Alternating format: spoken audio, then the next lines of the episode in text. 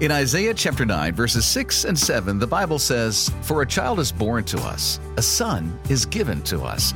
The government will rest on his shoulders, and he will be called Wonderful Counselor, Mighty God, Everlasting Father, Prince of Peace. His government and its peace will never end. Welcome to the Brookwood Church Christmas Eve Candlelight Service podcast. In the past several weeks, Senior Pastor Perry Duggar has been going over the names of Christmas found in this passage in the book of Isaiah. Today, you'll hear that the greatest gift received at Christmas is Jesus, the Messiah, our Savior, and He gives the greatest gifts to us all. They're all revealed in His names. Here's Pastor Perry Duggar. You've come tonight to see what God has done. Here at Brookwood today, we complete a series of messages that I called The Names of Christmas. In America, we associate our Christmas celebration with the name Santa Claus. But the deliverer of gifts to children has many different names in different places throughout the world. In the Netherlands, he's called Sinterklaas, which is Dutch for St. Nicholas. And St. Nicholas arrives by boat from Spain on December the 5th to leave gifts in children's shoes. German children receive gifts on Christmas Eve from Christkind, which means Christ child. It's a tradition that was begun by Martin Luther in the 1500s, and it's the origin of the name Kris Kringle. In England, the gift bearer is known as Father Christmas, and in Latin America, there are two. The secular Santa is known as Papa Noel. For Christians, the giver of gifts on December 24th, today, Christmas Eve, is Nino Jesus or Nino Dios, baby Jesus. But the greatest gift received at Christmas is Jesus Himself, the Messiah, our Savior. And He gives to us the greatest gifts. They're revealed to us in His names. The names were included in a prophecy by Isaiah spoken to King Ahaz of, Ju- of Judah in 735 BC.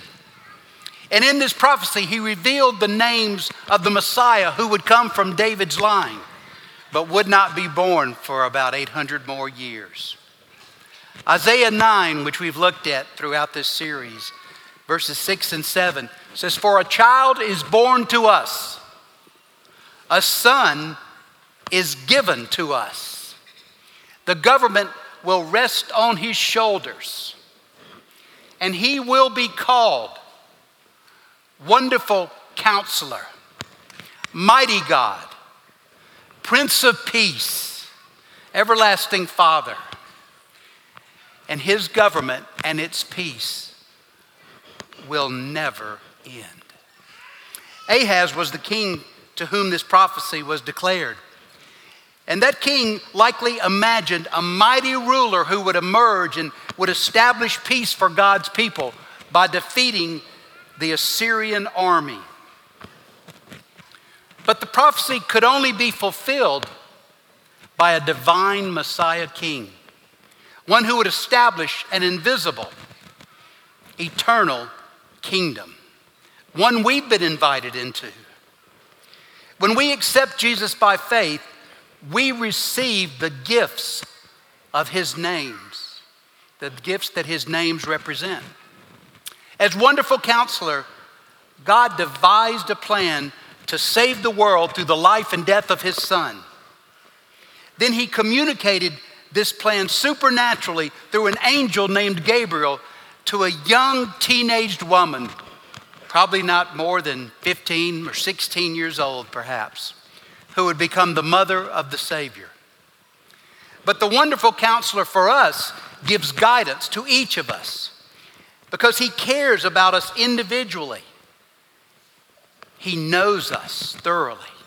And he provides wisdom so we can know how to live, how to pursue lives that glorify God. As mighty God, he controls all of his creation.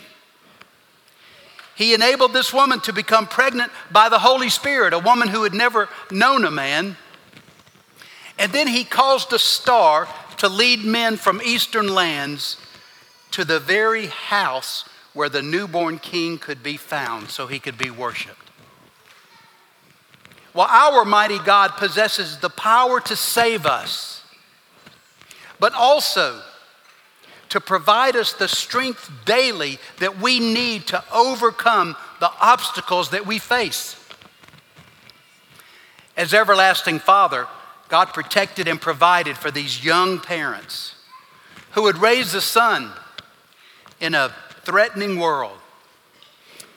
He first assured Joseph that he could marry this woman, Mary, that she was not immoral and it would be okay as a Jewish man to marry her, thus providing her a protector and a provider.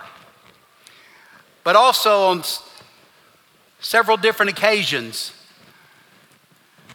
Joseph was warned in a dream of threats against Jesus' life by murderous rulers.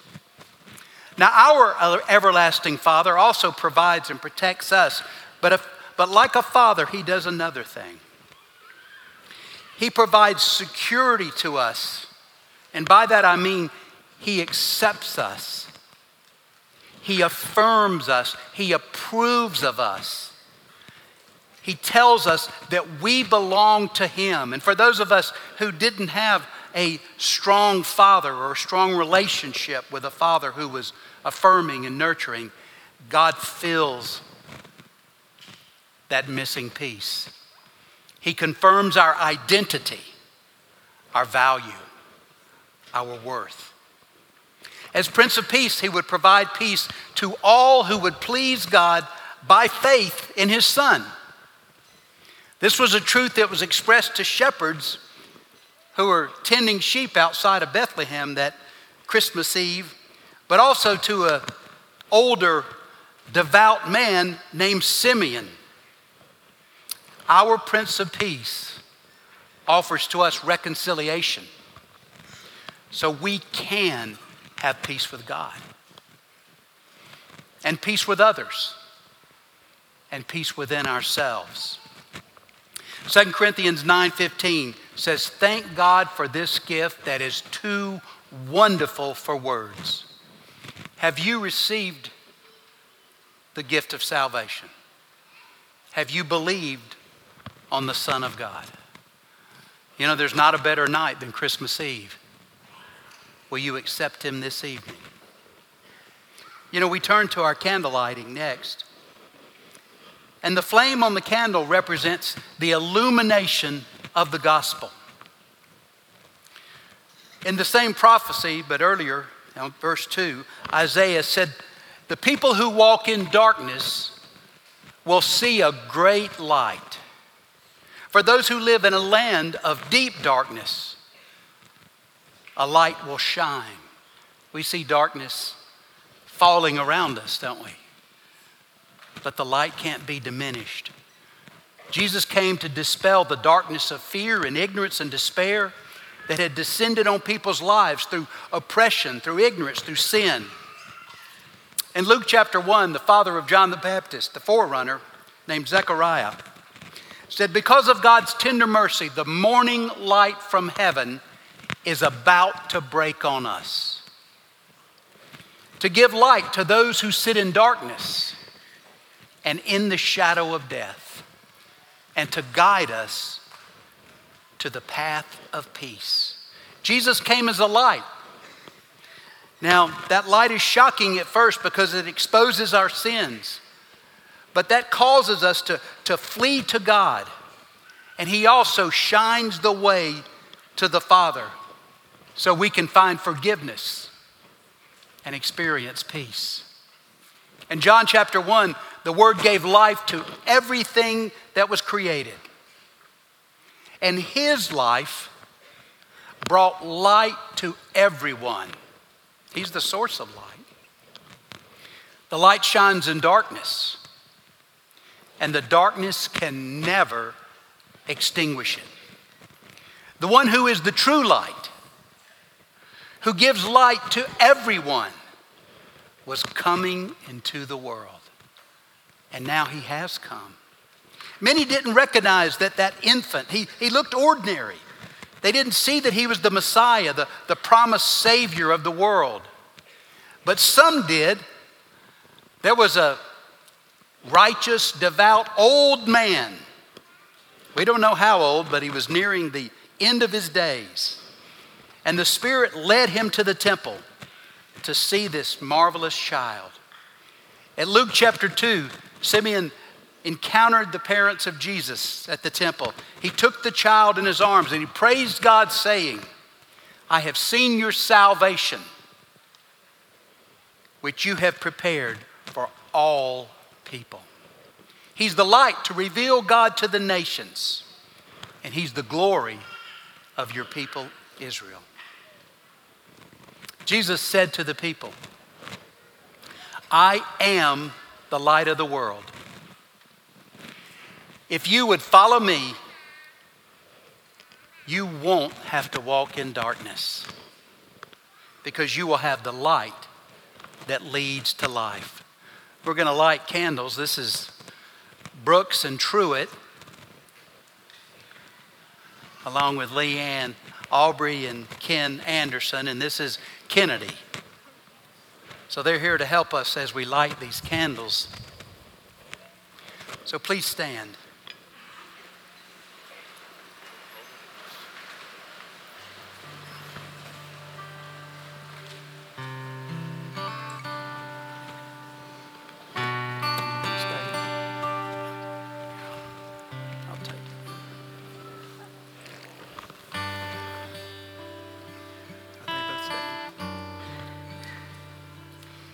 You know, when we believe the gospel and we accept Jesus Christ as our Savior, we enter an intimate relationship with God and we receive His light within us.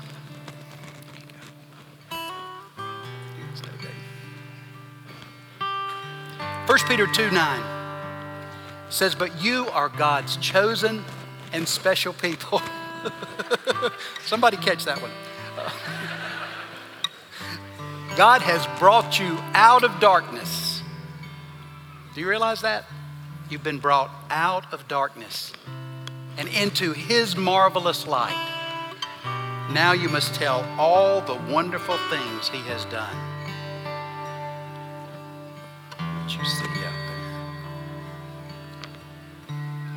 Ephesians 5 8. For once you, meaning me, meaning each of us, were full of darkness. But now you have light from the Lord. So live as people of light. Is that the way you're living now? Are you living as a person filled with light? You see, the message of Christmas includes a call as a messenger to carry the light to those who are still in darkness by telling what he has done for you. Matthew chapter 5 says, You are the world's light. Did you know that? You know, we see a lot of chaos today, don't we? We see conflict, confusion, illness, fear, there's a lot of darkness in our culture today.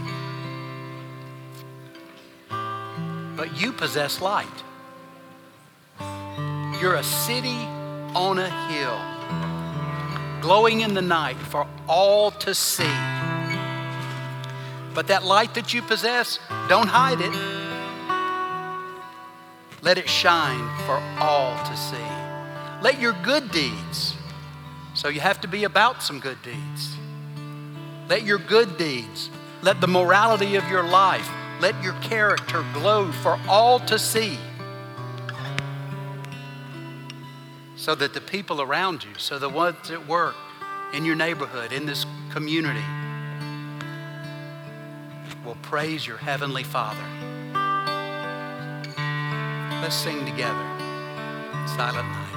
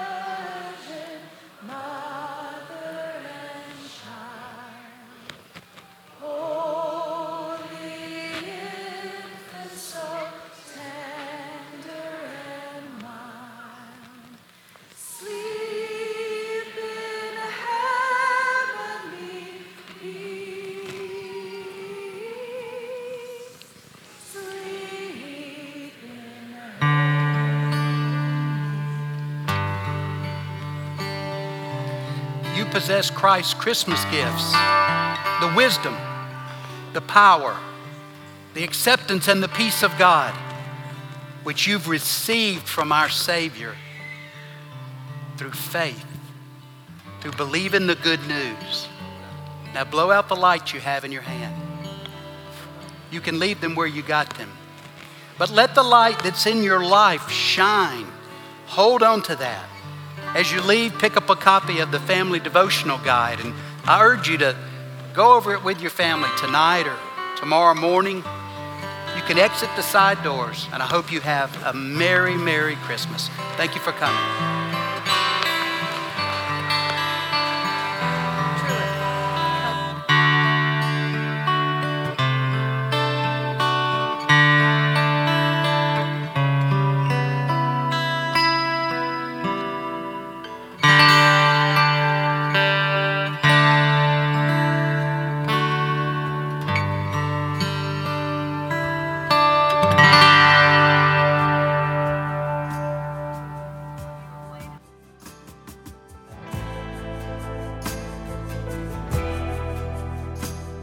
Thanks for joining us for this week's podcast. This Sunday, December 26, we'll have one service at 11 a.m., both on campus and online. We'll also begin a four part series called What's the Point? You can prepare for this by reading Ecclesiastes chapter 1, verses 1 through 11. At Brookwood, we want to help you pursue a relationship with Jesus so that you can experience a transformed life. One way you can do this is by getting connected at Brookwood. Please email us connections at brookwoodchurch.org or call 864 688 8326 to speak to someone in our connections team. And be sure to subscribe to this podcast to stay up to date with the What's the Point series. If you like this podcast, please leave a review so that others can discover how they can also have a transformed life in Christ. Thanks for listening, and Merry Christmas.